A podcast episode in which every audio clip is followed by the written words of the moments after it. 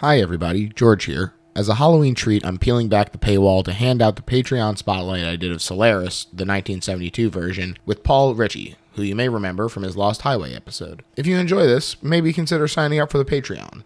It's just a couple bucks, and you get great bonus episodes, including two that we just did in October. The first is Simpsons superfans Joe, Kelly, and myself ranking our top five Treehouse of Horrors from the first 10 seasons. The second is actually Paul and his Goosebuds co host Kevin Cole doing a full spotlight of the 2015 Goosebumps Jack Black vehicle. So lots of fun extra goodies over there to enjoy. And finally, I didn't really plan ahead when I was doing sign offs for the last few recordings, so I might still say Happy Halloween for a few weeks. But really, the Halloween spirit lives on all year long if you let it. Enjoy the episode.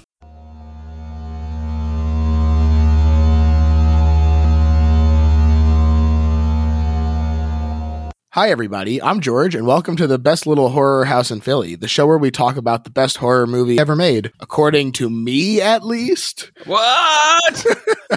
That's right. Today's the day, folks. We're doing an exploration of one of my favorite horror movies ever. And helping me out, it's a returning guest from our most listened to episode ever about Stop. David Lynch's Lost Highway. Paul, by a large margin, you are the most listened to episode. Oh, that's crazy. Yeah, it makes me very happy because I'm very proud of that episode. You really set me on my course with David Lynch here. So you Oh, it, it was a pleasure to set you on that course. And so, yeah, so check that one out next if you haven't. Also, check out his podcast, Goosebuds, and his show Continue. Paul Ritchey is here. Welcome, Paul. How's it Thank going? you. Thank you. It's going good, man. Uh, I'm going to say, I'm going to put all the heavy lifting for that episode being successful on the Lynch movie, not in any way on the guest. No, I, I disagree. Combination therein, but it's they're both wonderful. Am I officially a recurring guest now, or is like third episode recurring guest? You know, they say that twice is a coincidence and three times is a pattern. Okay, So- third time. Yeah, you're gonna have to just come back one more time I for guess so. for uh, for something else. I guess so. And normally we talk about the guest's history with horror, but we've already covered that with you. So I figured, you know, big sci-fi movie today. We could look to Mhm. the future instead hmm and think, what is a horror villain type that you'd like to see have a comeback? I'm thinking like cryptids, cosmic horror. Now that everyone is scared of disease again, are disaster Oh movies goodness. primed for a comeback, or is that too real? You know? it's funny. Uh, I just recorded an episode of our our show Goosebuds, and we did a Goosebumps book called "The Blob That Ate Everything," and we were talking about how the blob blob creatures are not being used at all, No. right? Like, I mean, maybe maybe I missed something. I don't know. I'm not super up on the current horror stuff, but I think a blob is due for a comeback. I think a blob is a little bit of a disease based creature. I feel like it's not a it's not like an outbreak or a contagion, right? But I Mhm. feel like there's something diseased feeling about it.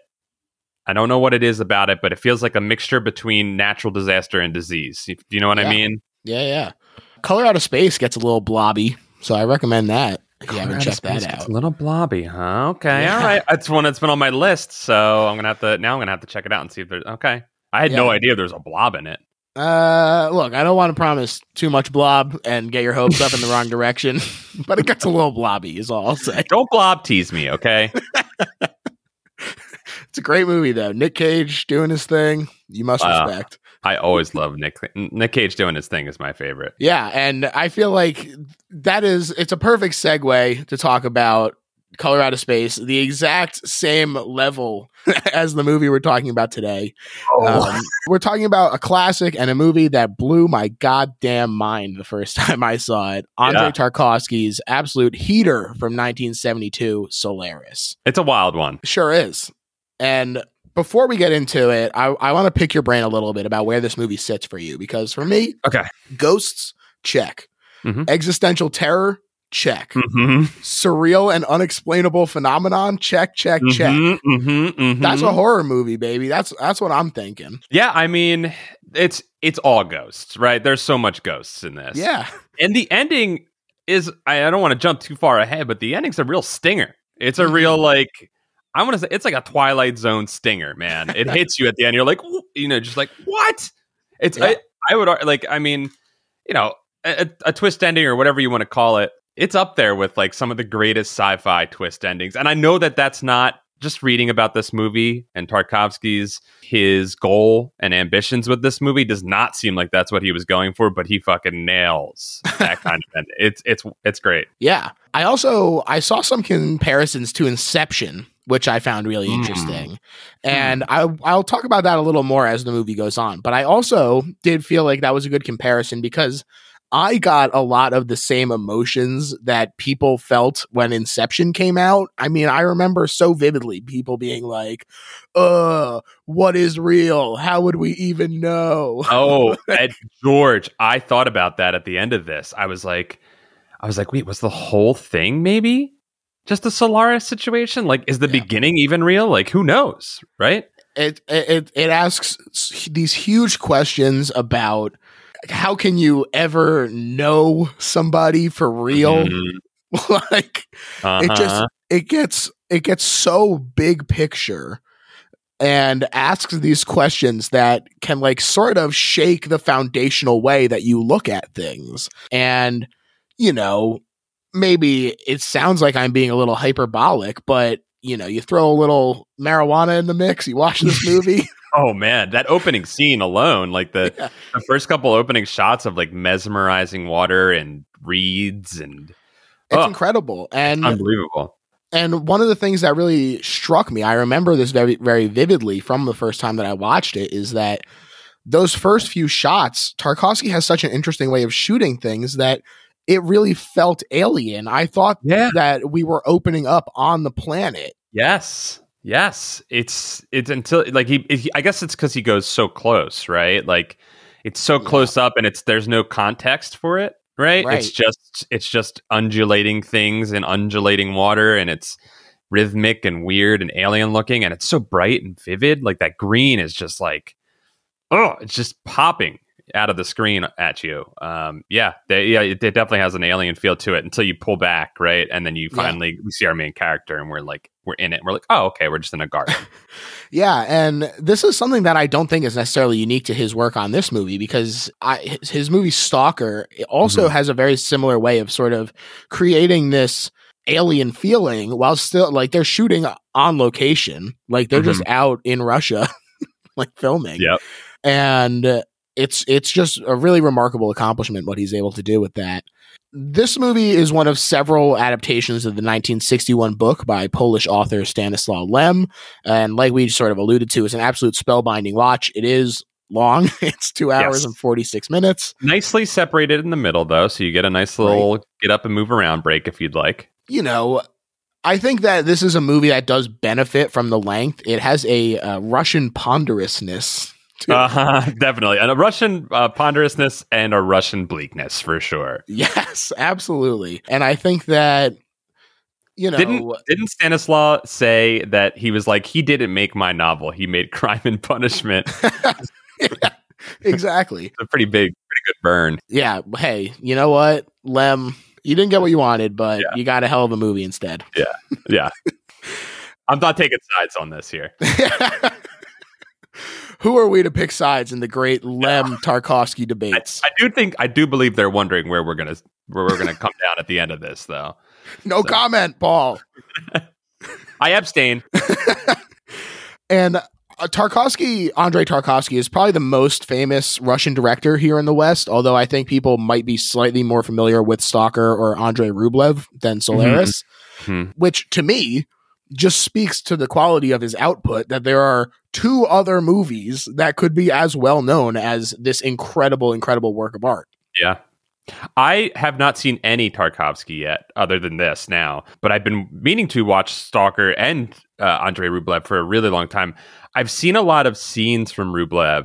Uh, I did a video essay for a another publication a couple of years ago, and the uh, the writer referenced a ton of that movie. And there was some stuff, a lot of stuff that really after watching Solaris, I see, I'm like, oh, okay. I see what this guy's thing is. It's just Yeah. like these surreal, natural images, right? Yeah, and I think you know, on, also in Andrei Rublev, there is a big use of color. Uh, i- i- it's it's deliberate and it's small, but Mhm. it's used to like a, a great effect, the same way that it is in Solaris. Mhm. I've seen those three plus uh, Zerkalo slash The Mirror. Yeah. I think that they're all really good. I think that Solaris is my favorite of them, although Stalker I think is probably pretty close. Okay. Rublev, it's really long. That one you feel the length on. a Uh-huh. little bit. Uh, a little too ponderous, right? yeah. yeah, it follows this guy his whole life, and sometimes it feels like you're watching it in real time. Oh, geez. No, but it is really good though, and it is very beautiful. And um, Yeah, I mean that's the thing. Like this movie's ponderous too. I think you, if you weren't in it, if you're not in the mood for this kind of movie, I think I could see how someone would find maybe this movie a little boring or a little like you know aimless or you know whatever, whatever you want to say.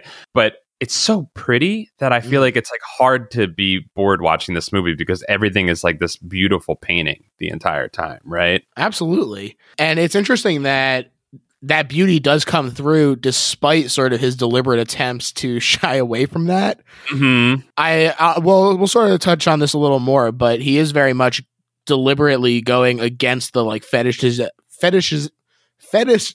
Uh, I'm not even going to go for it. He You got it. about against people got loving fetishization Yes. of technology and the future that we see in such movies as 2001: Oh, Space yeah. Odyssey. But basically, all I wanted to say is that Tarkovsky started his adaptation in 1968, and he had a few reasons for wanting to do this.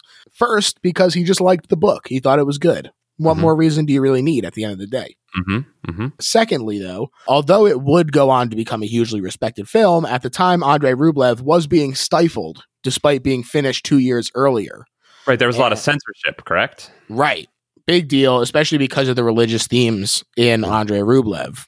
And uh, his screenplay, A White White Day, which would eventually become The Mirror, aka Zerkalo, had been had been rejected by the Mosfilm Committee Film Board. And so he was sort of scrambling for something that he could get approved. And he he was like, all right, you know, th- everyone loves this book. This is something that I can do to like make a buck and Mhm. feed myself. Yep. Also, Imagine a great making- reason. Imagine making this beautiful art to make a buck. this is his one for them. Yeah, this is, yeah. This is the one for the money. One for the money, right? Like what? okay, cool, man. Yeah. And third, and here is where we'll start talking about it. Tarkovsky was looking to bring emotional depth to the science fiction genre, Yeah, uh, which he regarded as shallow due to his, due to its attention of technological invention.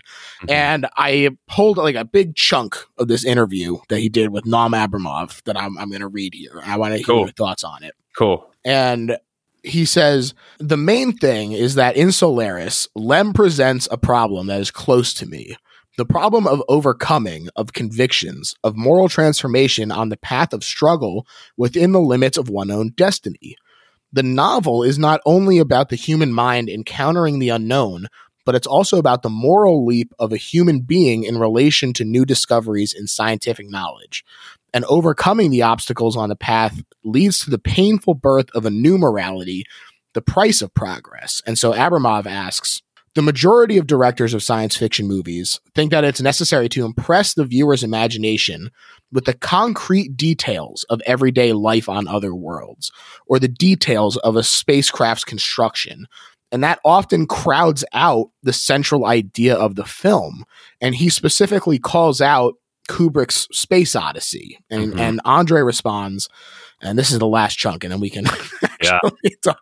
Andre responds, for some reason, in all the science fiction films I've seen, the filmmakers force the viewer to examine the details of the material structure of the future. More than that, sometimes, like Kubrick, they call their own films premonitions. It's unbelievable, let alone that 2001 A Space Odyssey is phony on many points, even for specialists. For a true work of art, the fake must be eliminated. I would like to shoot Solaris in a way that e- that the viewer would be unaware of any exoticism. Of course, I'm referring to the exoticism of technology, and I think that this is such a really interesting approach. I, so I rewatched 2001 as well, Okay, and when it's pointed out, like how much of it, how phony that movie. is. yeah, What a word to use against that movie. Phony. It's harsh. It's It- really harsh. It is a dig, man. It's really harsh, and I don't think that I would necessarily levy the same accusation at Stanley Kubrick. No. But I will say that so much of it is the slickness of it. And Absolutely. it does focus on the technology and how mankind's progression is sort of inexorably linked to it. hmm One thing I thought about re- right before we started talking about this, I was kind of reading up on the movies, and I was thinking about all the scenes in uh, 2001, especially the scene where he's having the video chat with his daughter, I believe, and he, and his wife um, Mhm. before he's about to set off, and it's got the like little Bell Atlantic logo down in the corner, and it's just like it's really American and really like look at us go, you know, like look at us like braving these new worlds and stuff like that, and it's very like celebratory feeling of of America, and I don't think that.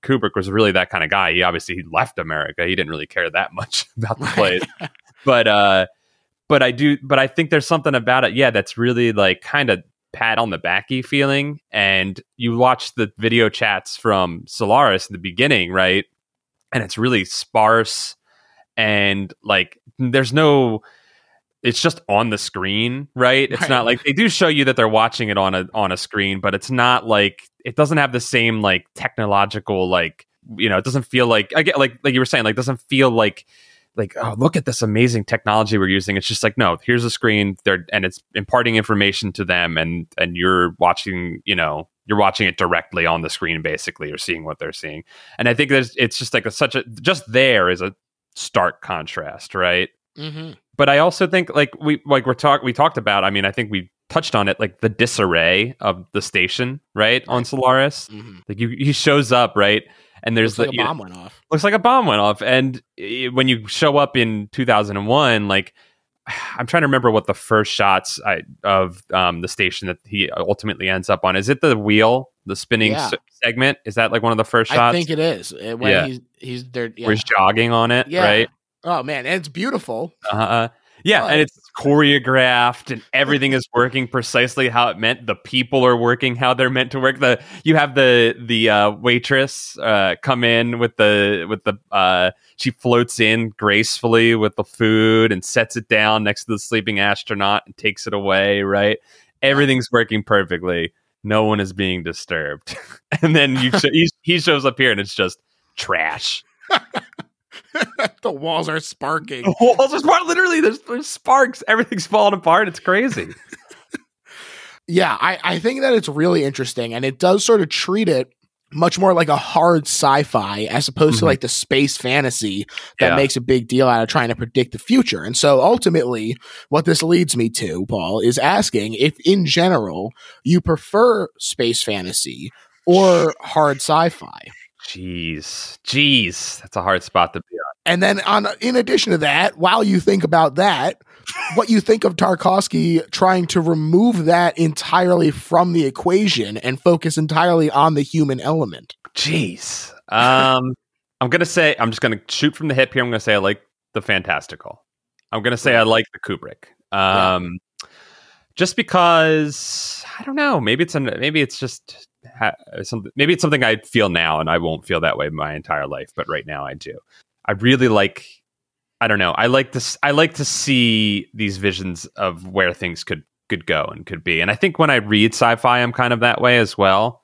Yeah. Um, I like stuff that's a little more on the edge of sci-fi fantasy. So I think I prefer that. But I did.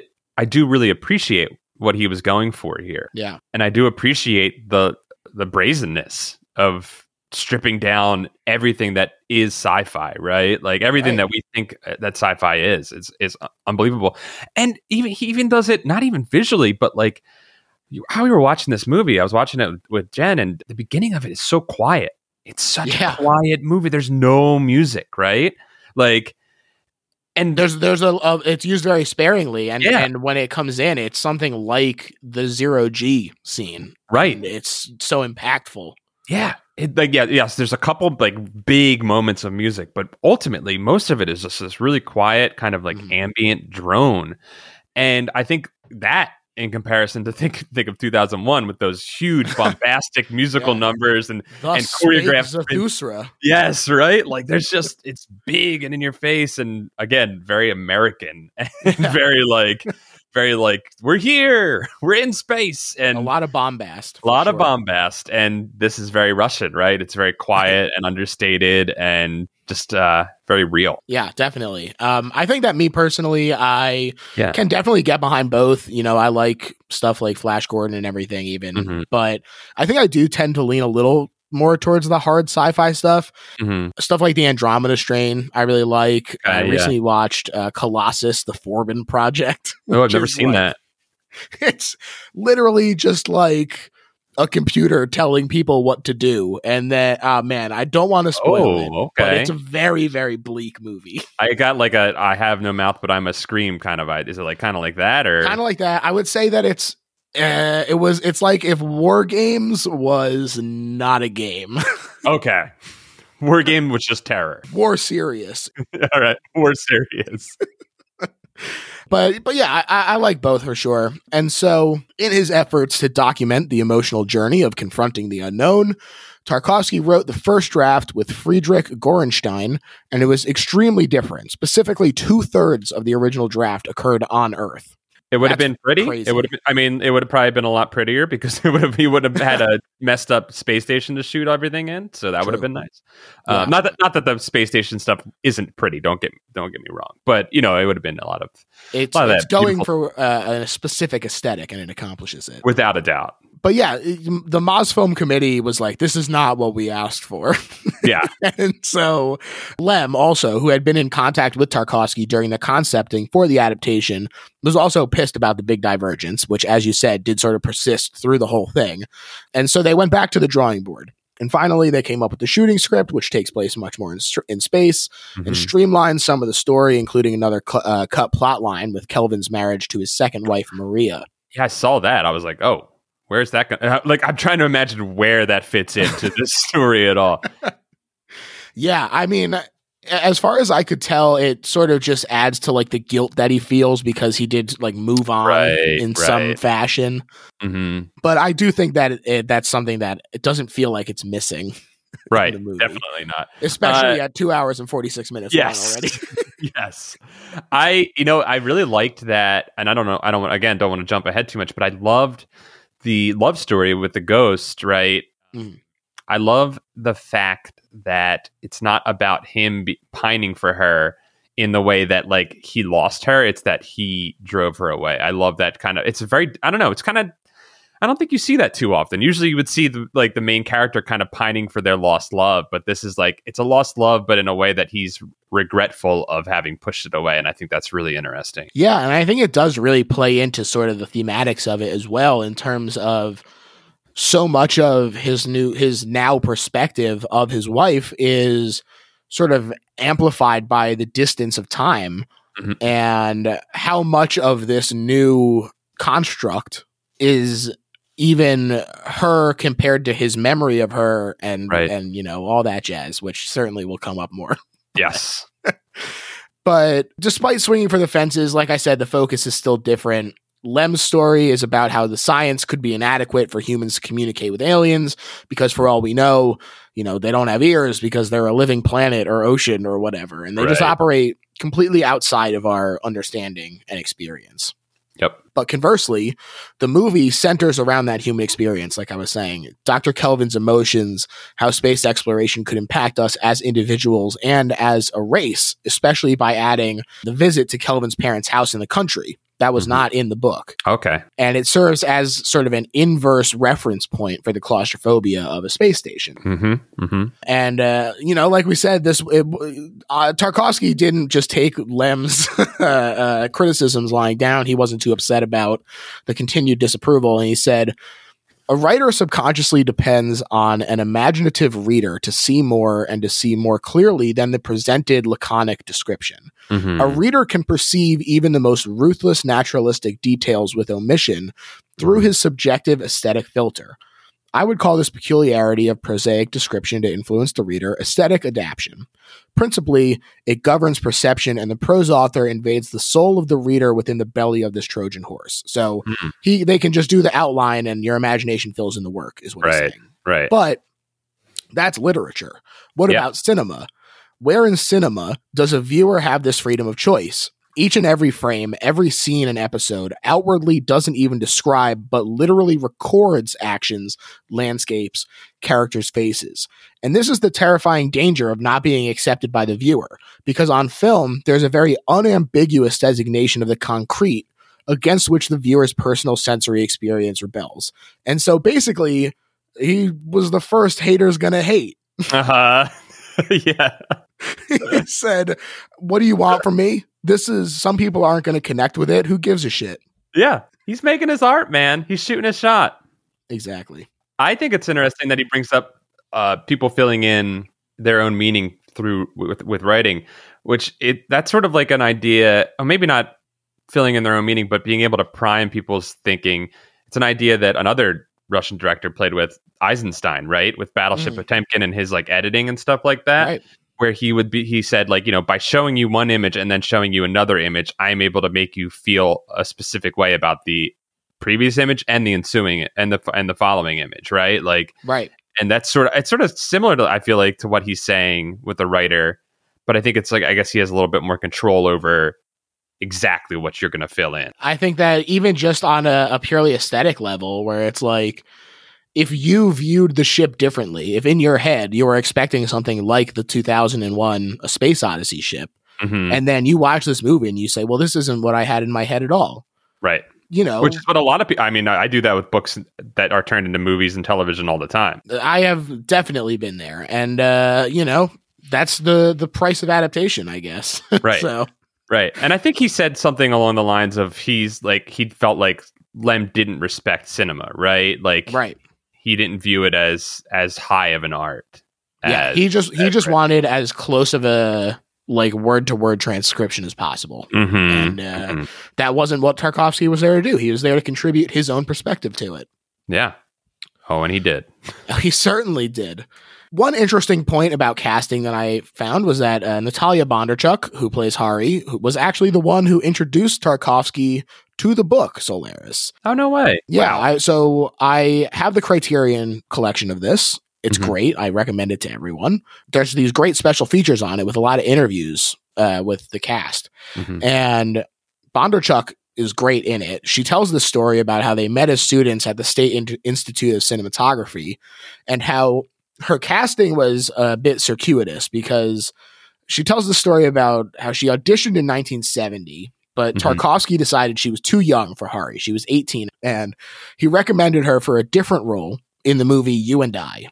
But that movie finished before this movie was even starting filming and he still hadn't found a Hari. So Natalia, who was real pleased with her performance, told the director of You and I to show it to Tarkovsky, and he was so impressed that he was like, "Wow, who is that?" And he Oh, cast that her rocks. after that. That rocks. Yeah. I, th- I I think I saw he listed his favorite like performances from Solaris, and she was he she like blew everybody away. He said, Yeah. right? That's so funny to me. The idea that he was like, "All right, everyone, line up. I'm going to tell you exactly how you did. we're gonna gonna rank you all." Just from what from what he said about other artists and the people that he worked with, uh, I can totally see him doing that. But he was very complimentary to Natalia. He said she has outshone everybody, so that's that's nice. That's very nice. there is some historical debate about the release, which I think is interesting. It has been widely held for years that it had been deemed too artsy and given a category three release, which is the smallest one, and was Hmm. screened in just five theaters. However, there's been some recently discovered alternative posters attributed to 1972 that contest this. Oh, The authenticity has yet to be confirmed, so the story is still evolving. Uh, who knows what will happen by the time you're listening to this in the year 20xdx. uh, Uh, But we're going to operate on the assumption that this did only release in five theaters because that is the generally accepted statement. And uh, that makes the fact that it sold 10.5 million tickets pretty staggering. yeah. One thing I thought was interesting was that in addition to Lem not being thrilled with the final movie, ultimately wanting the more straightforward depiction, uh, Tarkovsky was also not too thrilled with it. I so I saw this too that he said he felt that it didn't transcend genre as much as he had uh, desired. Right? Right. And, um, you know, I think that it's understandable to be disappointed with the work that you put out. Everyone sees the flaws, but it received a positive reception from audience and critics alike, including me. I think this movie rocks. Yeah, I mean, uh, I haven't seen Stalker because I know. I think the quote that I saw, right? Yeah, it was um in Voyage in Time, right? Autobiographical mm-hmm. documentary. Uh, he said that he felt it didn't transcend as well as he believed that uh, Stalker did, and he said it was because of technological dialogue and special effects and st- and and the and the like. Uh, haven't seen Stalker, but I mean, this is a sci-fi movie, but I don't think it relies on science fiction very much. I mean, the the planet, you know, like a, a conscious planet, is a pretty it's a pretty hot, heady science fiction thing. Yeah, and it's something that I feel like has been explored uh, in other science fiction stories that I've seen, you know, like Star Trek, I feel like has explored that idea. I think I read like a George R. R. Martin story that was kind of similar to this, but I don't know that it relies on that. Like, it's sure it sets up the premise of the ghost, so to speak. If you want, you know, like, is it a ghost? Is it a is it a you know i guess it is a ghost i don't know like uh, you know, it's, a, it's, it's, a, ghost it right? it's a ghost i guess. Sure. Um a construct a construct yeah, recreation. I almost feel like it's like an artificial intelligence because there's these moments right where she's like i don't need to sleep or i like i can't i can't sleep yet. Like she like knows she's going to be able to learn how to sleep. She's like learning how to be humanoid in a yeah. way right? Like right. and all that is pretty science fictiony but like yeah like you said it's it's more you know it's more heady it's more stripped down. It's it's it's about this man's struggle with grief and and uh and uh i guess regret and yeah. you know maybe a little uh maybe feeling a little uh responsible for this woman's death you know? And then he has to live through it multiple times throughout this movie death over and over again. He kills her again too which is great. Uh, i guess i guess he doesn't kill her he just shoots her into space but tomato tomato as far mm. as i'm mm-hmm. concerned. Almost burns himself in the in in doing so. And i'm like come dude you know you got to get out of the rocket tube before you foolish. foolish move. Rookie mistake. Come on kelvin. Yeah I, I agree. I think it does do a good job of stripping away sort of those genre affectations but I do understand what he's talking about in terms of Sol- uh, not Solaris, in terms of Stalker mm-hmm. achieving that more, just because it does take place on Earth. It's sort of mm. just like about alien detritus. Uh-huh. You know, uh, there's so little of it is reliant on the idea of anything beyond human interaction mm-hmm. that I, I can see what he's talking about, but I like sci-fi. Like I I want a sci-fi movie. Yeah. So so yeah. take that, Tarkovsky. kick rocks. You gave us what you, what I, what we wanted, not what you wanted. exactly. Which is the opposite of what artists do, but whatever. he made like beautiful. we said, this is his one for us. This is you're right. He did he did make one for us. Okay, all right. I you know you talked about how the original script took place more on Earth, right? Mm-hmm. And I wonder, you know, if like he was kind of going for what you're saying with Stalker, where he's avoiding getting into space so he can avoid dealing with like techno babble and yeah, yeah, and all that stuff. I wonder, you know, like if like the Russian response was almost in response to 2001 where they were like well we're going to if the Americans can make this insane visual spectacle right, right. forward Going, looking as well. Right. Yes forward looking visual spectacle like well we need to match them right? Because there's the space race going on and there's this like arms race going on and all you know like there's all these like pissing matches going on worldwide and i wonder if that played a big part in like them pushing back against that very earth heavy script that he had going in the beginning. Paul i'm gonna agree with you here man. Yeah i think they were just i think they were just pushing him out of his out of his comfort zone but i don't know. His loss is our game. Yeah. Sorry andre. But that's enough cultural context. Let's get to the actual movie. So this does something pretty interesting with the opening credits in that it makes them very dull. Mm-hmm. It's just scrolling white text on black background.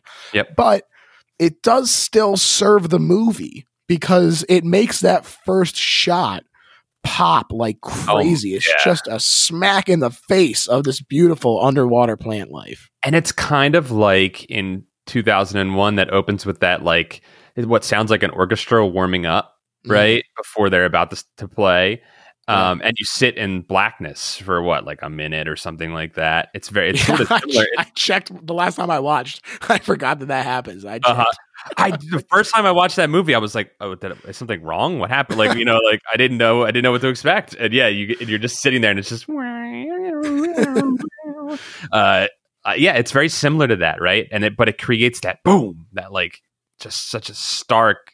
Oh my! I like those colors and the. I, but what I like about this, as opposed to 2001, which I love 2001's opening. I don't know, like there's the, it's just like hypnotic, just looking at this like flowing Definitely. water and just the slow moving camera. It's really deliberate. Yeah. Uh, I don't know. I think I prefer this, the opening shots of this to 2001. I think it is really interesting that those fetishized shots of Mm-hmm. uh, like that are so common are reserved for nature Mhm. as opposed to the technology. Like immediately, he's really hitting this theme hard of trying Yeah. to focus on humanity and Earth and our connections here, Mhm. as opposed to sort of uh, expanding outward for the sake of it. Right. And it's great stuff. I think he only shows like one Starfield in this entire movie, right? Like right there's when like he gets maybe launched up. when he gets launched up, there's like one shot of space. And then Yeah. the rest of it is taking place inside of the station or inside of his little shuttle that he's in. Um, and it's mostly his face anyway for that part. So yeah, like it's it's very grounded. Yeah, and, and the only time that it diverges from that is that like, the very alien shots of the planet, and Right. The, the swirling water and everything. And even those have like a primal prim like a primordial soup type vibe to them, right? Like so much of this movie is really effective at creating a just off sort of feeling where you're Mhm. like, this looks like it could be an ocean until it starts like crashing into itself in like Uh-huh. weird ways and swirling around uh, in a way that wouldn't normally make sense. Right. so much of this is about exploring what is actuality and reality and and uh, how much of it is just our perspective that even this sort of view of several different ocean shots layered on top of each other to create it and Mhm. you know this different color grading hmm it creates this alien world that's our only tether really to the alienness of space Right. and psychologist Chris Kelvin is being shot up into space to determine if the space station above the ocean planet Solaris should continue its research with just three scientists left or be decommissioned. And we start the movie on his last day on Earth, which he's spending at his father's house, which the, the dad mentions that it was based on the house he grew up in. Right. And he doesn't like innovation. So again, you know, this sort of choosing emotional regression for comfort over the Mhm. challenge of progress Mhm. very thematically relevant. And even if you can call it regression or you can call it kind of looking back on where we've come from and the continuation of, of human tradition and stuff Sure. like that too Standing on the shoulders of giants. yeah standing on the shoulders of giants you know like his father a probably a large fa- a figure who looms large in his life and i think we're given the impression that Kelvin really loves his father because his father, I, through dialogue, it's implied that he probably won't, won't ever see him again. That he'll probably die before he gets back. Right. I don't know if it's intended that he's supposed to be sick or there is some impending, you know, health he's issue. going that- into space. Who knows Yeah, how that- long it'll take? yeah, that's what I. I mean, I, I that's the ma- the major impression I got was that it's like, well, you're going to space, you could just blow up when you're flying up there. Who knows, you know? But but just the time that it takes to travel. You know. Yeah, right. they- there's that's part of it is that they don't focus on the technological aspects. So right, you don't we know. have Like, no idea how Yeah. long it will take him to get there. If you know, relativity has made it so that everyone that he knows on Earth is long dead. Like, right, right, yeah, we we aren't given any impression of how technologically advanced this society is. I mean, it has to be relatively right because we have space stations and we have space travel, right? right, But we're never given the impression of how far away this planet is. yeah. You know, The only thing he asks is he asks Snaut how long he's been there, Mhm. and it's like 25 years. Or uh-huh. yeah. So a lot going on there for sure. Yeah, yeah, but yeah, I think I think you're you're spot on though in terms of just like he's really highlighting these like connections to Earth and connections to our past and things like Yeah. that. And yeah, the first what I don't know how long is that opening? About a half an hour or so, So he makes it into space at 43 minutes. forty three minutes. Okay, yeah. it's it's a long time of of dealing with family stuff and horses and dogs and, you know all that beautiful imagery that keeps popping up throughout. He's soaking it all up man. He's standing Mhm. outside in the rain even. That's what that that scene happened and jen laughed and i was like i like like instantly i was like yeah it's it's funny that he just sits out there in the rain but it's like yeah he's just taking it in. This could be the last rain he ever feels you know? Right. It's it's it, it, it is funny because like this guy just looks so melancholy the Uh-huh. whole time yeah it does sort of feel a little like a hangdog. All right, man, buck up a little bit. Uh-huh. But, but it is also still, I think, emotionally impactful in that you can be like, well, as much as he is demonstrating it, like he's not just saying farewell to his father, he's saying farewell to literally everything he's ever known. yeah and as we learned throughout the movie he's dealing with some uh some pretty heavy stuff Yeah. from his past too. Some some people that he may have harmed inadvertently. And uh, one of the elder Kelvin's pals is a retired pilot named Berton, who was part of an exploratory team that went down to Solaris. And as a warning to Chris, they watch a taped debriefing from Berton that explains why he had been recalled. He describes seeing a kid floating there. Weird enough on its own, Mhm. but also the kid was just over 13 feet tall. yeah, yeah, giant floating child in the sky. Uh huh. That's the the space baby from 2001. They're linked. Oh my god, I didn't think about that. This is a direct sequel. Man, he just took the Kubrickian cinematic universe and just started playing in it. what a ballsy move, Tarkovsky. He said, "You're a fraud. This is mine now." You phony, I own this now. Pissed all over it. I don't even like it. I'm gonna trash the place. Dang. Yeah, it's a power move for sure. But the panel of scientists dismisses this as hallucination brought on by the atmosphere and depression. They said they're like, Mhm. "You're probably just depressed." Yep. Very progressive scientists. And and Kelvin, a psychologist, is like, yeah, he's probably depressed. yeah.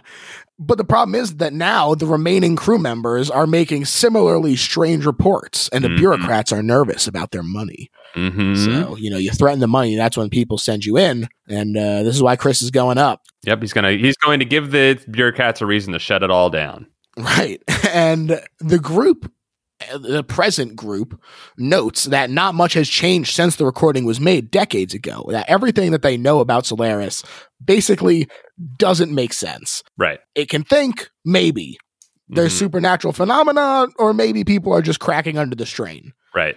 But they've hit an impasse and they have not figured out any way beyond it. Right. And one of the scientists says that they're morally obligated to continue their research because Mhm. by giving up, they put a cap on the idea of limitless thought and understanding, hmm which I am curious to hear your take on that. I mean, like the idea of it, because uh, I don't know if I'm smart enough or qualified enough to comment on that. Uh, I think that there there is something interesting about the idea of admitting defeat in the face of ignorance mhm. does kind of send ripples out that Mhm. might be negative in terms of academic pursuit. Sure. Right. But is and I think that this is also part of what Andrei Tarkovsky wanted to ask because he was a very spiritual person.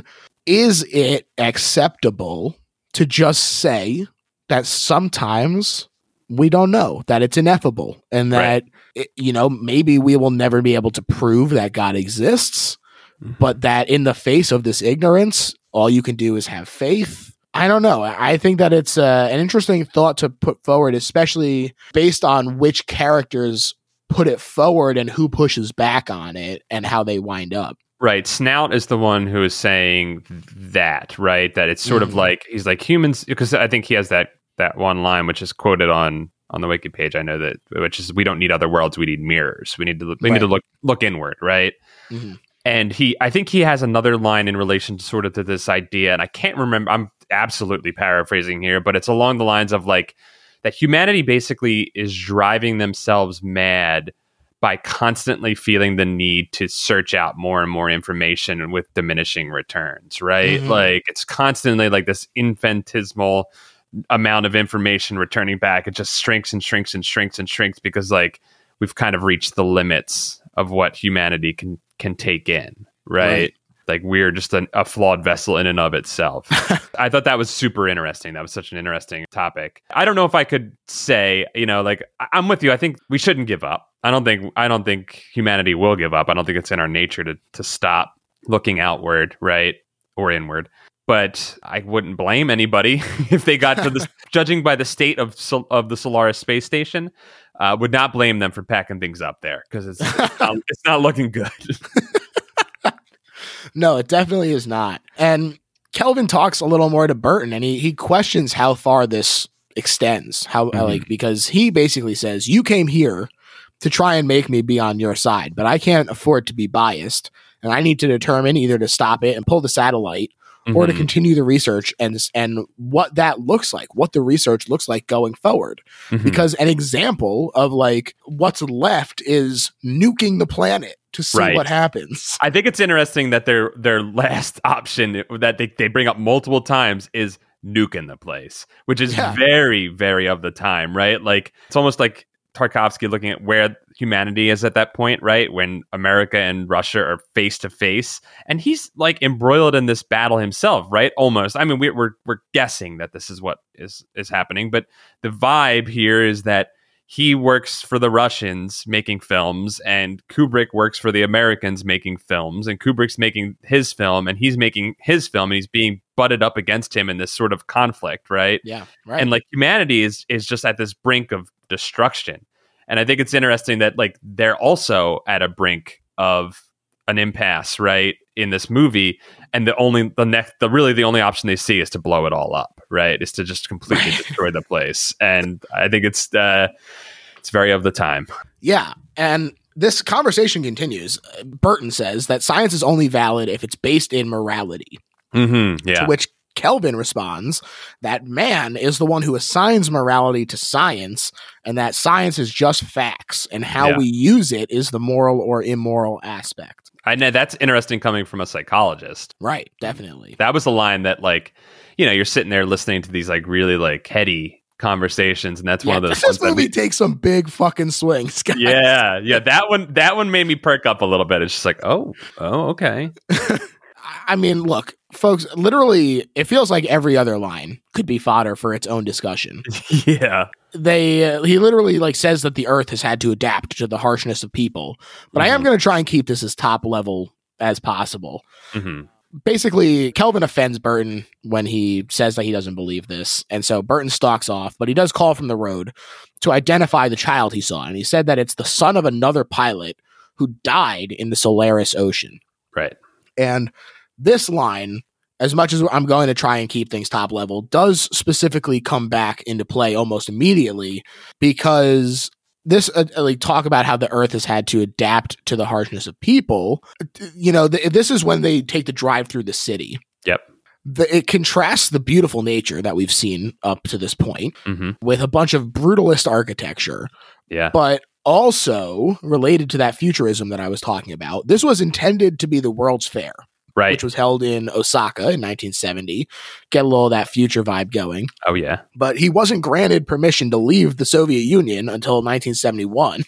Yep. So, big delay. He wound up just filming everyday traffic in Tokyo. which was really shocking to me because you're in you know assumedly russia where this is taking place in the beginning and then they're driving through and i was like those signs those are kanji on those signs and i'm sitting there like what is going on i'm like they're in tokyo okay all right Yeah, it's it's interesting because it does it uses sound effects and just our presumed inability to read the characters to create that sort of similar feeling to Hari, where it's close Right. to what we know, but still feels different and has Right. that sort of alien feeling to us. Yeah, and futuristic, and you know, like there's they, Yeah. it's going for this bustling city, and it's noisy, and the the noise really picks up at this point. Like it's been so quiet, right, Mhm. up until this point, and then there's like this like drone going, and the sound of the traffic, and it and it goes on for a while too. It really Yeah. pulls this scene. in addition to all the stuff going on with the sound in terms of that the quiet of nature and, and the bustle of progress there's also some color symbolism going on here where the past is in black and white and reality is in color this was demonstrated through the video as well that we saw was also in black and white And there's a couple scenes that happen at the end of before Kelvin leaves, right? Mhm. That are in like a blue wash. yep exactly where it's sort of Mhm. half memory half actually ghost consciousness. Yeah. Uh-huh. But the shots of the car ride and Berton, the former astronaut, again, very much anchored in the past as a Mhm. retiree, start out in black and white, but eventually the ride does become color as he gets closer to the heart of the city. Hmm. It's more jam packed and it's buzzing with activity, and it represents sort of the reality of scientific progress Yeah. compared to the farm scenes that start out in color, but Mhm. when we cut back after the car ride, are now in black and white right. as Kelvin is burning a bunch of his documents in an Yep. effort to sort of shed his earthly attachments and past. Yep. And about to abandon all these people and the place that he grew up, right? Right. So just a nice color symbolism. And I think it's interesting too because that scene starts out showing Berton driving away, but he has a boy with him that he brought with him when he came to visit in the beginning of the movie. And that this I'm speaking just from my memory of the film from a couple days ago. The kid starts to show up towards the end, like he starts. I think he like leans over and says something to Berton, or, or I can't remember. Yeah, he pokes his head over the the back seat. Yeah, so we're seeing again the future generation popping up Yep. the progress, like you said. Yeah, it's very. He does a lot of interesting stuff uh, when it's on Solaris as well with the color, dropping in just like single color passes on the on the film instead of going with like a pure black and white. Yeah, it is cool. And uh, basically, the last thing that we see before he goes into space is there's a photo of a woman that had been lingered on previously. Mhm. It is a black and white photo, again, very much tying it into that symbolism of the past. And it's off to the side Mm-hmm. from this fire that he's created because he can't let go of this girl. Mm-hmm. And that anchor in his conscience Mm-hmm. and the guilt that he feels gets sort of blown up as he heads into space and uh, is magnified by Solaris.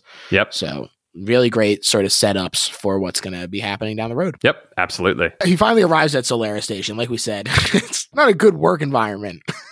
No, it like it's like you said, it's sparking, and he like has to stop it. and this guy's like a psychologist, not an engineer, and he's in here like, I better fix this thing that's he blowing up. reaches in. yeah. And when he finally stumbles across somebody, which he comes across Dr. Snaut, looks completely unhinged. Oh yeah, and he's hiding stuff. He's got like this like kind of like real secretive way about him, right? Yeah. Feels like he's hiding something. And there's a really interesting camera choice here that stuck out to me where when Snaut quickly drops into the chair, Mhm. the camera almost can't keep up with him. right. It holds on the, like a hammock above his head. Right. And it reveals the weight in the Mhm. hammock behind him. hmm Snaut tells Kelvin that his friend among the scientists, Dr. Gabarian, killed himself, Mhm. which this is something that I only picked up this time. This is now, I think, my third watch of this movie. And in his disbelief, Kelvin says a few times, I knew him. He wouldn't. Uh-huh. Right. And as we see, so much of this movie revolves around the unknowable and how much of this applies to the depths of human connection and thought. hmm And like, how many people have you heard? Oh, I never would have guessed it would have been them Right. about anything. Right. With like with any sort of like major act, not even like just like suicide, but like murders or like, other heinous acts, right? There is sort of that disbelief that comes into play that does force you to question how much of your interactions with them were colored by your own perspective as opposed to what they're actually putting forth. hmm Yeah. Are they the people that that you thought you knew, or are they the people that you, you just created in your head? The variation of them that you created in your head. And so Snaut says that he was in a deep depression after the disturbances started. And he's evasive, but basically he's like, if you see a ghost, don't freak out. yeah. Just, just relax, man. It'll pass. And this pays off almost immediately with the reveal that the weight in the hammock was, in fact, a ghost, alien, construct, facsimile, whatever you want to call it. I will just stick with ghost, even though it, ha- it An had- ear. It's an ear. It's a creepy shot of an ear. It's terrifying. Yeah, they. I should say that these pe- these beings do have a physical form, even though we Yeah. aren't calling them ghosts. yeah. So, they have. They are able. They are able to be seen and interact with other people. Right. Kelvin snoops around a little bit and he finds Gabarian's room. And taped to the door is what looks like a child's drawing of a man with a noose around his neck and the Mhm. word human Uh-huh. written under it, which Some is The thing vibes right there. just incredibly fucked up. Uh-huh. Uh-huh. The- oh man, you're like, oh, weird child's drawing. And then for them to really put the nail in the coffin with human. human, yeah. That's too much. Again, it was like it's like the thing. I was like, what is what is going on here? Like, who made that sign? what is what kind of weird paranoia is occurring here? Right? right. Ugh. And inside the room, that paranoia is fed because he discovers a cryptic farewell message video message from Gabarian to Kelvin, warning him about the station and saying that the visions aren't madness, but that they have something to do with conscience. hmm And so Kelvin, he goes to check in with Sartorius, the last scientist available, who's incredibly sketchy. Yeah. And Sartorius goes on about this duty to truth that they have, like rehammering that home. And he's sort of your like I want to say like your I don't want to say stereotypical. Like I'm not trying to say this guy's a cliche or anything like that, but he's kind of like what you expect from a scientist in a movie, right? Like Yeah. very like like you said, we have a duty to truth at all costs and regardless of morality, right? Right.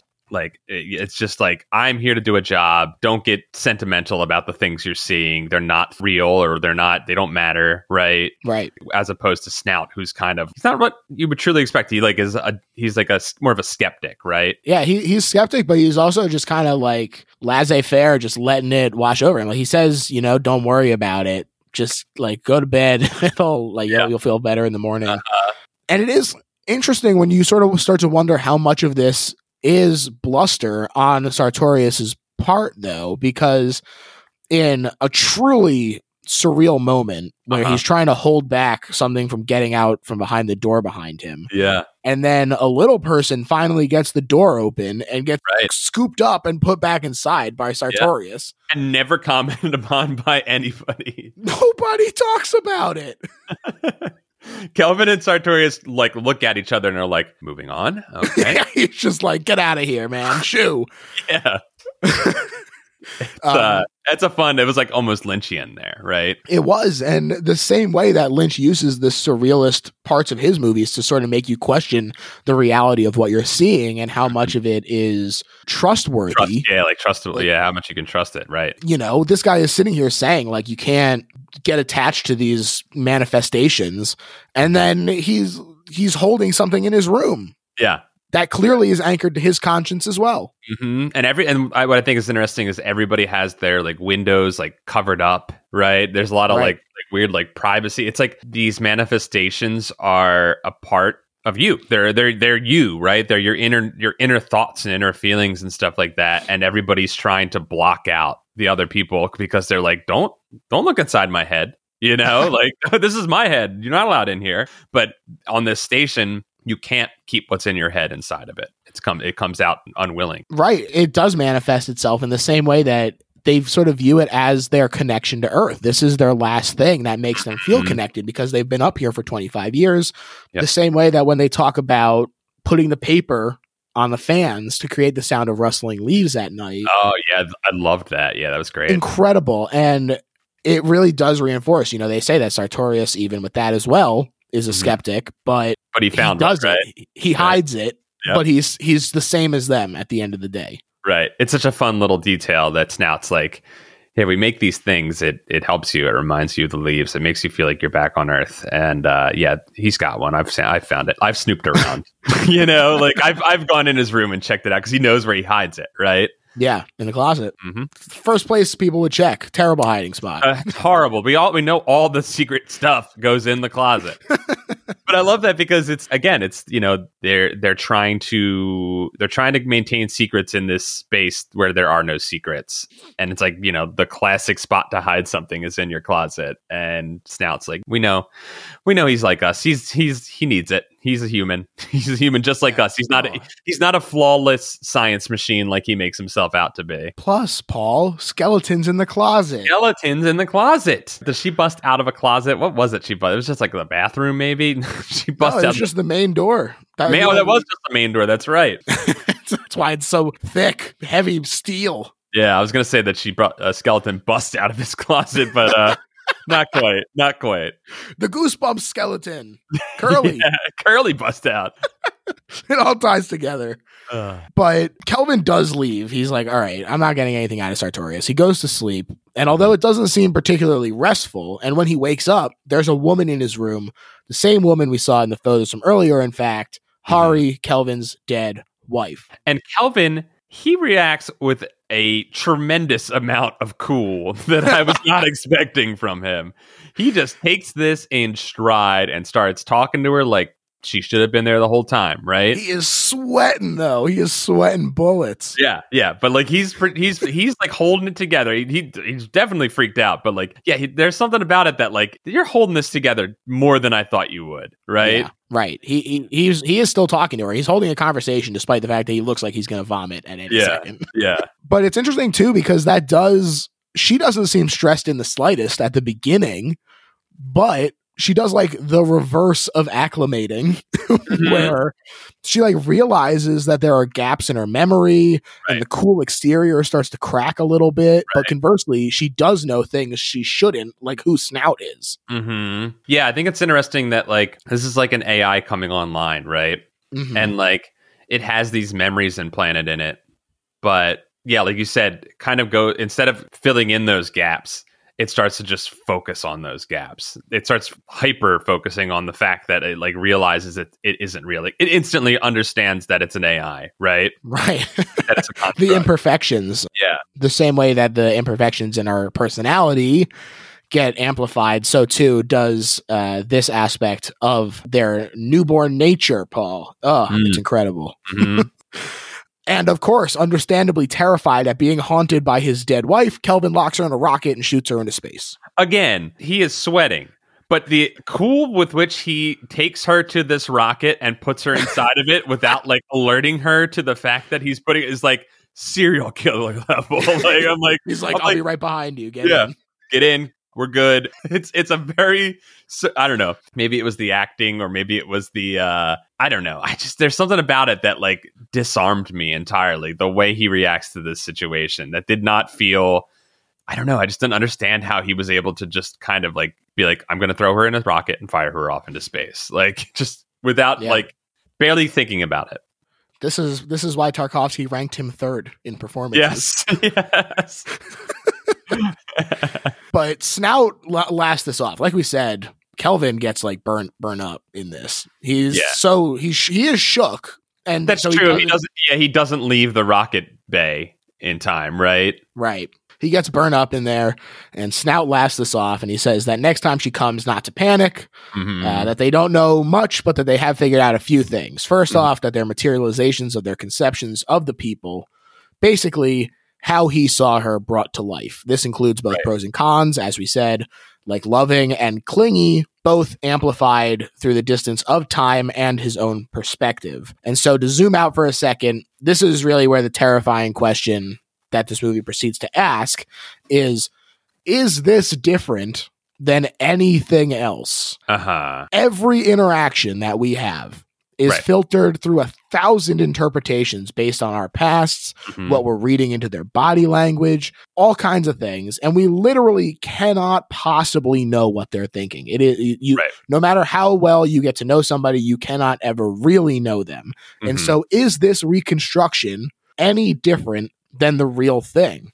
right. It's a, it's a tremendous question. I, I, there's no way to answer that. It's just a tremendous question. And I think that in addition to to that, what makes it so interesting is that this is where the tie to Inception comes back for me. Is that Cobb tells the projection of his wife that she's not real, hmm and Solaris asks, "What if that's the only real version? hmm But also, what if that doesn't matter?"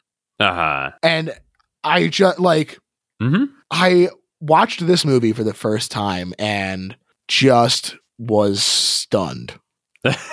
like the existential terror that filled me Uh huh. at like this movie slapping you in the face and saying, How can you possibly love somebody when all you know is your own thoughts about them? Right. Is so huge to Yeah. grapple with.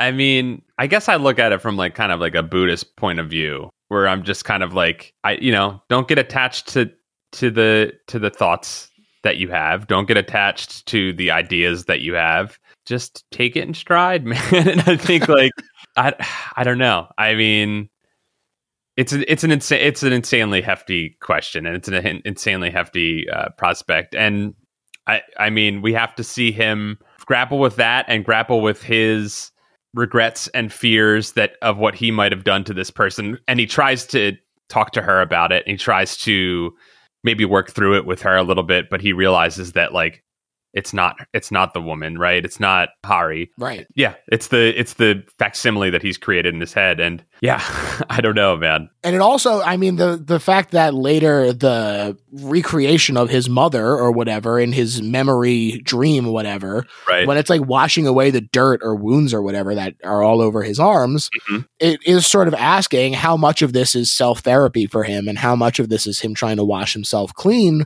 right. and clear that guilty conscience that he feels by working it through and dealing with his own conceptions of the person. right. By the way, happy Valentine's Day, everybody. This is coming Valentine's Day.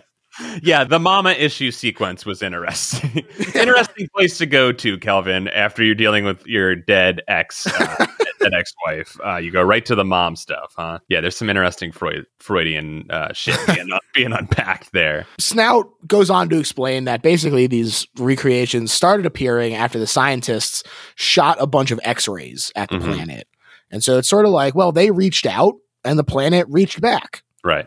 Like, how much of man's pursuit of intellectual satisfaction comes at his own self destruction? Right. Again, if we're dealing with the science of the time, like our pursuit of nuclear energy, right? Mhm. We we were searching for this knowledge, we found it, and then what what did we gain from it? We gained uh, one of the most horrible weapons imaginable. Right. And- Famously, Oppenheimer felt tremendously guilty. hmm And now we're standing on the brink of destruction because of that. Because of that. And this, again, this space station is standing on the brink of destruction because of, like you said, the x rays that they sent out. And it sent, it decided to be like, hi, and wave back. and uh, turns out that that wave was a cosmic uh, scream that sent echoes of insanity throughout people's heads. Cool. Truly, this planet has no mouth and it must scream. Yes. so it screams through our mouths, through our brain mouths. oh my God, the brain mouths. The worst place to the scream. loudest mouth. I need that for thinking. But creepily, and as Snaut predicted, Hari reappears in Kelvin's room that night. hmm And this time, the shock has sort of worn off a little bit, and he accepts her, and they fall asleep together. But one thing that I really like about this scene that's really creepy that Kelvin has to reckon with is even though he has accepted her, there's still the second of her shawl or wrap or whatever, which is like an eerie reminder of her true nature. hmm And this is when he goes to discard one of the wraps and he leaves Hari alone and she freaks out. She tears the metal door apart. Uh, she cuts the shit out of herself in the process. Quite a display of strength by Yeah. young Hari here. It's funny because he's like discarding an old skin, right? Oh, And then she jacks up her skin, but her skin repairs itself in an odd way. it sure does. And this is where things sort of come to a head because Hari sort of acknowledges that she's scared and knows something is wrong but can't explain what. Right. there is up until this point it is sort of unspoken that they are both feeling very eerie and off about this whole thing understandably. And uh, this is the first sort of actualization of it or verbalization. Right. and sartorius and snaut explain to kelvin that the guests are made of neutrinos not atoms and that they are stabilized by Solaris, which he, which Solaris created from his memories of Hari. Right. But Hari still feels fear, love, pain. She thinks and feels as if she were human. Right. Again, sort of that like, well, at the end of the day, what is the difference question? hmm Yeah. What we're made up of different little tiny things, right? What's what's really the difference? Right. And that night, Hari and Kelvin watch a video of some of his life on Earth, but it clearly provides little comfort for them. And it does just sort of clarify for Hari how much is missing for her as she looks into the mirror and says that she doesn't know herself at all. hmm Which is a tremendous thing for this artificial consciousness, this construct to be saying, but it's also just something that every single human says every day of their life, right? Too true, Paul. Yeah. but Snaut basically, he's like, all right, here's my plan. We're going to beam Kelvin's brainwave patterns at Solaris to say, please stop haunting us. hmm we'll use our mind mouths back at them. and that won't create a feedback loop or anything. No, definitely not. Kelvin is like, okay, I guess. I don't know what else we're going to do. Yeah, it's, it's either this or shoot the nuclear bomb at them. So I guess we'll go with the brainwaves first. And while this is all happening, Hari is starting to gain some level of independence and she's able to sort of hang out in the room while Kelvin leaves. That was Right. hitherto inaccessible to her. But that night, after hearing from Sartorius that she that Hari poisoned herself 10 years ago, the recreation sort of grapples with the concept that she isn't Hari now that it's been like really explicitly laid out for her. Right. And Kelvin tells her about Hari Prime's suicide and why he's racked with Hari Prime. I don't know what else to call her. I'm sorry. I love Hari Prime, and I'm here for Hari Prime, R.I.P. to a real one. but he's racked with guilt because he was like moving and she didn't want to go and he did and she sensed that he didn't really love her hmm and he says now he does Right.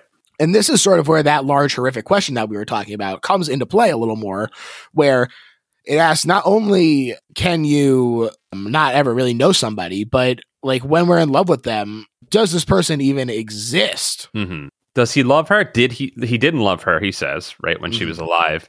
Does he just love the like memory he's made of her? Right, Right. like that which he's experiencing now, like which he gets to experience over and over again. Does he just love this like idealized version that he created of her, or is like his regret creating a version of her that is making him be like, no, I really loved her. You know? Yeah, it's a again. Uh, an absolutely bonkers question to have to grapple with in three hour or two hours and 40 minutes of time. Right, and the fact that her flaws get amplified as well. The fact that he remind remembers her as like despondent and suicidal comes back over and over and over again. Right, right. And he's forced to deal head on with that suicide. The fallout, yeah, um, and that uh, that again does also come from his own perspective of her, which leads to that guilt sort of in a, in its own feedback loop as well. Right, like because he's remembering her in these ways and causing her is he causing her to act this way and to kill herself over and over again in this world, you know, and like he's now he's creating this loop where this thing that can think and feel and you know and, and have every human emotion is suddenly not just having incredible self-doubt, it's also killing itself because of that incredible self-doubt and he's causing it daily, right? Or hourly or however many times this is happening. Yeah. Oh my god, it's a it's a heavy one, folks. It's Yeah. a heavy one. Happy Valentine's Day. and uh, Snaut arrives an hour and a half late to a birthday party for him with the Mhm. whole gang. Which made me like Snaut more. I respect that move. That's a real power move as well. Mm-hmm. There's three people on the station, and you show up an hour and a half late to your own birthday party. Mm-hmm. Pissed out of your mind, too. Hats off to Snaut. But, you know, as these conversations tend to go, it evolves into a philosophical argument when Mhm. you're drunk on your birthday. Uh-huh. Happened many a time. Get a little existential. Yep. And uh, among other things, they talk about mankind not wanting to conquer other planets, as you sort of alluded to, but rather seeking to extend Earth to the end of the cosmos. Right. That was the line that got me where it was like, we don't want new places. We want Earth everywhere. Right. And this concept of refusing to look to others among us for contact and Mhm. seeking it among the stars in a Mhm. fool's errand that lets us maintain the illusion of bravery without actually having to confront our own fears and inadequacies about how we interact with other people. yeah. Do we want other people or do we want ourselves? Do we want the version of our, you know, like our versions of those people? Right. And the fears that we have about how this looks in reverse, about, you know, does my significant other really like me? Mhm. What are they thinking about? All that sort of stuff. Mhm. All these fears that we have are really manifested and uh, instead of having to ask those questions of ourselves, looking to the to the sky Mhm. and saying surely there is someone that we can reach out to up there instead of actually dealing with the relationships that we have here on earth. Right. I'm sure if we go far enough out there, we'll find the answer to everything back here. Right. It'll all sort itself out once we get out there, and, and we'll find God out there, and He'll tell us what's up. He'll tell us. He'll make this whole thing blow over. Can we have a reset? We fucked up the planet. Just do a little do over. But despite the fuck ups on Earth, there is a beautiful zero G sequence here that reinforces his longing for Earth. Oh, it's so good. I, I I definitely set that one down. It's just this beautiful and haunting sequence where they just float into the air together. It's not played super hyperbolic either, the way that a lot of sci fi movies might. hmm it's nice and it's I'd say it's romantic. Dare I say that this is a romantic scene Yeah. in this movie that uh, has very little actual romance in it. I did feel like there was a slight for a Russian movie. I think this was you know dipping its toe into some romance.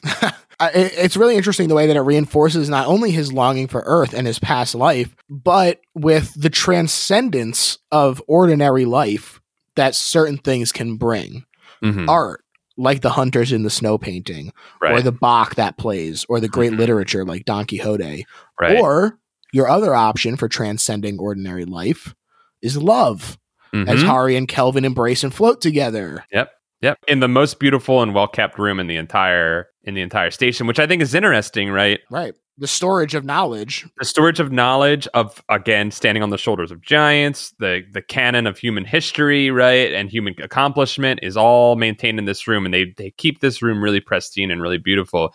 Everything else outside of it is like looks like they've been throwing a rager for seventy five years in it, you know? Yeah. Yeah. And the same way that the characters are, we're also kind of brought crashing back to reality mm-hmm. because Hari, like we said, she has been created with this despondence. She's been sort of tormented by Sartorius, who's been reminding her about her nature. Mhm. And so she attempts suicide again by drinking some liquid oxygen. showing us one of the most horrific images in the movie of a frozen woman laying on the floor. Oh my God. It's so distressing. It's Like, it's right after this beautiful moment too, and you're just like, oh, she's coming back from the dead. It's clearly physically painful. yeah, oh my god, the like gasping she's doing as it like it's the reverse death rattle she's doing. Oof. Oh, man. Oh, Staring at her hands as mm-hmm. like the That when she- comes back. when she wakes up, right, and it's like like you said, like it's like almost like when she first comes into consciousness for the first time that we see her, and she's sort of like filling in the blanks of her lack of knowledge, like coming back from the dead and like feeling the life coming back into her body is it should be something that is pleasurable. Mhm. right? You would think that coming back from the dead would be pleasurable, but it does not look pleasurable for her. No. And in addition to the physical trauma that she's dealing with, there's also some very clear emotional pain happening as she gains more of Kelvin's recollection of her as despondent and suicidal in a way that sort of simultaneously blurs and exacerbates the line distinguishing her as other. Right. And this is meanwhile on the surface of Solaris, the oceans begin to swirl faster and faster, turns into a funnel, Mm-hmm. and Kelvin gets extremely feverish. And this is when he has this dream. Maybe it's a communing with the planet. Who really knows? Yeah. But it's half a memory, as evidenced by the color palette, which we talk about, where it does go into the blue wash and there's like some grayscale going on. But it's not quite the black and white of the past. So it's not just a memory. Right. And in the dream, like we said, the mother comes and it like asks about him and how he's feeling and his day and washes away this dirt the same way that the planet is sort of allowing him to clean his conscience. and she's treating him like a child. She, he's a fully grown man in this in this in this moment, but it's the way she is talking to him, and I feel like looking at him is like this feeling that he's like twelve years old. that kind of links it to the memory that we saw earlier because the mother is very young in this scene Mhm. Mhm. and earlier we saw him like as a young man holding a dog and interacting with his mother and so the Mhm. way that he remembers his mother is as this maternal figure right, who interacted with him as a young boy and so that is the only way that Solaris is able to interact with him as the mother right. I don't know. Did you pick anything up from the imagery of dogs and horses throughout this? There's a lot of obviously there's the dogs in the beginning, and then there's pictures of of horse, and then the horse that scares the young boy. right and then there's the drawings of horses in the in the room that he's staying in paintings of horses and there's a like a dog statue in there and i don't remember when does the random is it right after this that the dog that hari is sitting there and there's a dog sitting like randomly in the background just right panting his dog that they Yeah. that was like from the past yeah Yeah. so to me uh, what i took from those is they're both sort of depictions of like stubbornness i feel like you know Mhm. dogs sort of latch onto something and they don't let go Hmm, horses they put the blinders on and they just move forward uh-huh. they do sort of feel like this holding on to the pursuit of knowledge at the cost of other things you know Mhm. maybe to a self-destructive level Yeah, yeah. You know, I, th- I was thinking about horses and horse imagery, and maybe this is very granular and probably not. I don't know. it's, it's the right interpretation or whatever. But I started thinking about it's an um, interpretation. There's no such thing as the right sure, one. sure. You're right. You're right. You're right. I'm trying to. Yeah, you, yeah that's 100 percent right. I was thinking about like, especially in film, like how we didn't know how a horse ran until we could film it and like break it down, right? Like frame Right. by frame and be like, oh my God, that's how it does that. So I thought about it as like this sort of like, again, like pursuit of knowledge. And that's what, um, what was his friend's uh, name again? The scientist with the G. Gibarian. Kabarian, I thought it was interesting that he had a lot of horse drawings and things like that because again, it felt like very, like you said, like pursuit of knowledge, stuff like that. And like the boy is afraid. The boy in the beginning, uh, it's it's Berton's son Or grandson. or grandson, grandson. Yeah, he's afraid of the horse, right? And the dog runs up next to them, and like I think there's like like again like a fear of like pursuing this knowledge or something like that. Right. Yeah, well, they I- are. He did bring him to the past, to this nature area, Right. so far removed from the city, and and which we, as we saw, did sort of become the reference point for reality. And Mhm. uh, I could imagine it sort of feeling like uh, going back to like colonial Williamsburg, right. Right. Something. Uh huh. Yeah, and something like that would be terrifying. yeah. Also, I did want to say that it just occurred to me that literally the phrase "dogged" is like relentless, Oh yeah, And so- dogged pursuit, the dogged pursuit of science, right? right? So there we go. Yeah. I think Yeah. we're onto something here, Paul. We might be. We might be unlocking some stuff here. Alert the academics. We've unlocked Solaris. First, we will unlock Solaris, and then we will weigh in on where we stand in the in the Solaris argument between Lem and Tarkovsky. Exactly. They're dying to know now that we are true experts. But he awakens from this dream. Hari is gone, and Snaut reads her farewell note in which she describes how she petitioned the two scientists to destroy her using the Annihilator. Uh huh. The Annihilator. Great name.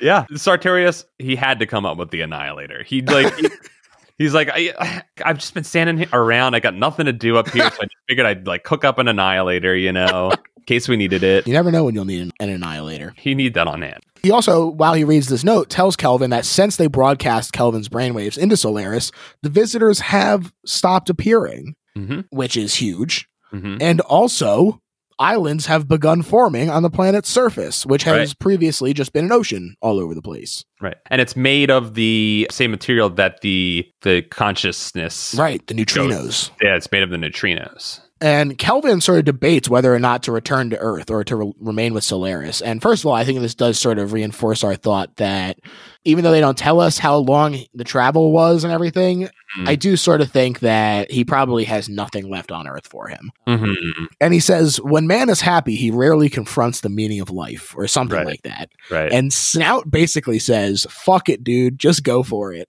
uh huh. And so Kelvin meets with his father at their house, and the Mhm. camera zooms out to reveal that he is on an island in Solaris's ocean.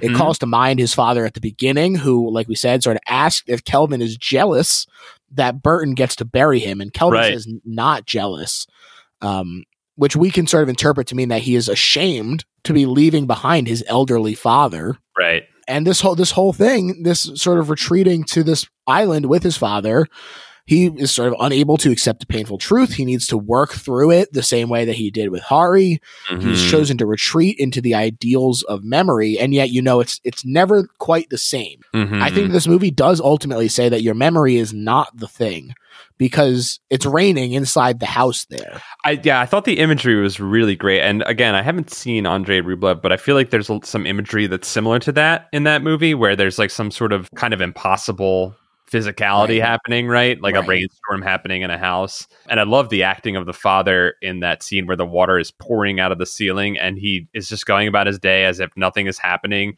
And Yeah. walks directly under the water and does not flinch. I was just like, that's. I'm just. It was enjoying that performance of, of just of him just pulling that off without any sort of flinch happening. Right. Um, he was ranked last. That's fucked up. He was ranked last. Come on, man. For the water scene alone, Tarkovsky, Jesus. Uh, I but like I, yeah, I love the like poetic imagery at the end. And it, it again, I thought it like kind of had like this like you could assume briefly, right, that he did return home. Like if you don't really know, we don't know if he could, if it was possible for him to go home. And the the last shot before it's revealed that this is an island for the zoom out is him bowing down. And I think uh, I read it's supposed to be a representative Rem- a Rembrandt painting, which is the Return of the Prodigal Son, Mm-hmm. and it's supposed to be that like that same imagery, Sure. Very topical. right? And we see that, and he he bows down like in contrition to his father for having left and then we so you think like okay he's you know he's gone through this he's changed maybe maybe he's worked through some of the stuff he's he's had to work through but no he decided to stay and he is on the he is still on solaris and he uh yeah he's got some he's got some big mental lifting to do Right. Now he can work on himself. Yeah Yeah, I think it's it's a great ending. I think that the imagery looks great. The slow reveal is shocking. Yeah. It's pretty fucking spectacular in my opinion. And now, Paul, we've reached the point where we sum up why this is the best horror movie ever made, or at least I will. You Okay. do not have to feel so boxed in because this is a spotlight episode. sure But I'm going to start this time. go for it I'm going to say why I think that this is the best horror movie ever made. I think that this is the best horror movie ever made because it shook me to my core. Mhm. No other movie has forced me to reckon with the minutia of everyday life in the way that this movie has. Mhm. I like I said I literally sat there for minutes afterward just thinking about this movie and what it's trying to say.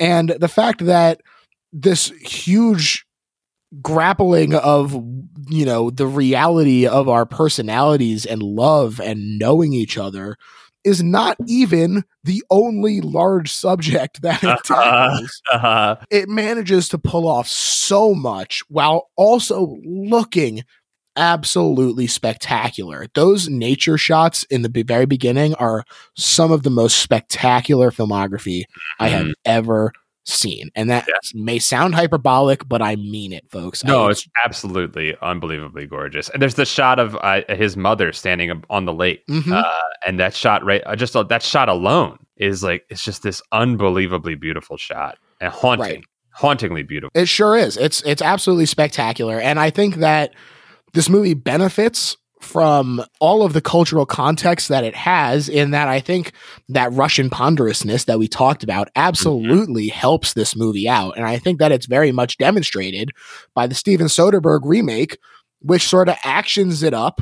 It puts Mhm. George Clooney in the main role, Mhm. and it loses so much of what made it interesting and kind of just look steven soderbergh is a great director and i Mhm. think this movie is fine but when you put out a movie that's fine compared to what i genuinely think is an absolute masterpiece i think that this Right. happened again pretty recently with the netflix rebecca and like you put yeah. that next to hitchcock's rebecca and Mhm. you're just like this is fine it's serviceable but when you already have such an incredible artistic expression of it right. I just don't see the point. And I think that for this movie to create that sort of landmark watershed artistic expression for me is what makes this the best horror movie ever made. Well said, George. Tell us your thoughts on the movie, Paul. Well, geez. um, I gotta say, I watched this movie for the first time for this, and it left me uh, probably the same feeling you had, just sort of dumbstruck after it, right? Where you're just kind of like, wow, Yeah. what did I just experience?